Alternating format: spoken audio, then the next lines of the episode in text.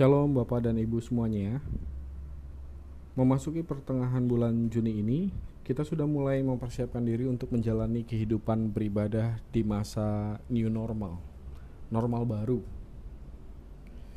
PSBB sudah mulai dibuka dan itu ditandai dengan aktivitas kerja di kantor seperti biasa dengan konsep new normal tadi. Yang menarik adalah dari awal masa pandemi hingga hari ini masih aja kita mendengar tentang teori-teori konspirasi yang mengatakan bahwa pandemi ini hanya politis, hoax. Jadi nggak usah dipercaya. Masih ya, masih dengar yang kayak gitu ya. Atau kita juga masih mendengar tentang ungkapan-ungkapan yang tampaknya keren, tapi justru bisa membahayakan bagi banyak orang. Misalnya, tenang aja, orang beriman tidak akan terpapar corona. Padahal masalah sakit itu bukan masalah beriman atau nggak beriman gitu ya. Nah yang menakutkan adalah jika pemikiran-pemikiran seperti tadi masih terus berkembang di masa setelah PSBB seperti ini menuju hidup di new normal, bagaimana keadaan kita ke depan? Nah, dalam bacaan Alkitab kita hari ini kita diingatkan tentang tindakan gegabahnya Adam yang tidak taat sehingga menghasilkan dosa dan berbuahkan maut. Kehidupan normal Adam sebelum jatuh ke dalam dosa yang berbuah seketika menjadi normal baru yang meskipun dikatakan normal baru gitu ya new normal itu tidak normal. Manusia telah dikuasai oleh maut. Nah, perjuangan untuk hidup kembali normal, maksudnya kembali ke masa hidup kekal bersama-sama dengan Tuhan di masa normal baru bagi Adam dan keturunannya itulah yang diperjuangkan oleh Allah di dalam karya penebusan Kristus. Mari kita lihat ayat 17 dari perikop kita hari ini. Ayat 17 dikatakan begini.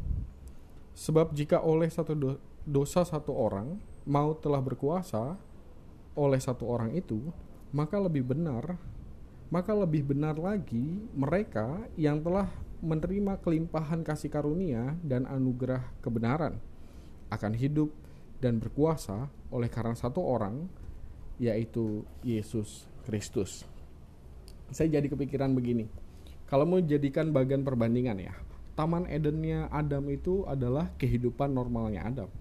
Lalu kemudian jatuh ke dalam dosa, diusir keluar, dan itulah kehidupan new normalnya Adam new normal yang tidak normal karena sudah ada maut dan ketika Kristus datang dengan kabar baik dan penebusan maka di situlah perjuangan Allah bagi kita untuk kembali hidup normal untuk kembali hidup kekal bersama-sama dengan Tuhan.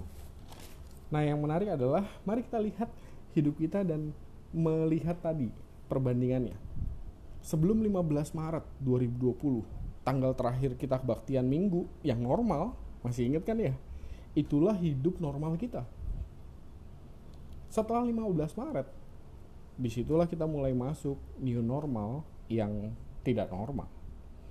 Maka hari ini saya mengajak kita untuk mendiskusikan tentang hal-hal apa saja yang menjadi perjuangan kita di masa hidup new normal ini yang bisa menjadi bagian dari karya Allah untuk memulai memulihkan keadaan kita dan kembali kepada kehidupan normal kita.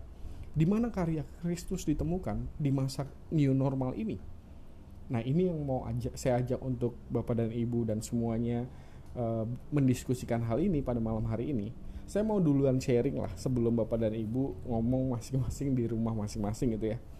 Ketaatan kita pada protokoler protokoler new normal nanti adalah salah satu bentuk jawaban kita sebagai orang yang telah dibenarkan oleh Allah dan berusaha untuk melakukan apa yang benar. Maka di mana karya Kristus, di mana karya Tuhan untuk turut serta memulihkan keadaan adalah melalui ketaatan orang-orang percaya, yaitu kita. Nah, itu salah satu sharing dari saya, salah satu jawabannya menurut saya. Bagaimana menurut Bapak dan Ibu? Di mana karya Kristus ditemukan dan di mana perjuangan Allah atau bahkan perjuangan kita yang di dalamnya Allah berkarya untuk untuk bisa memulihkan keadaan untuk bisa kembali ke masa-masa kehidupan normal dahulu gitu ya yang berarti keadaan sudah dipulihkan pandemi sudah tidak ada maka mari kita diskusikan itu jadi selamat berdiskusi Bapak dan Ibu semuanya. Tuhan memberkati. Amin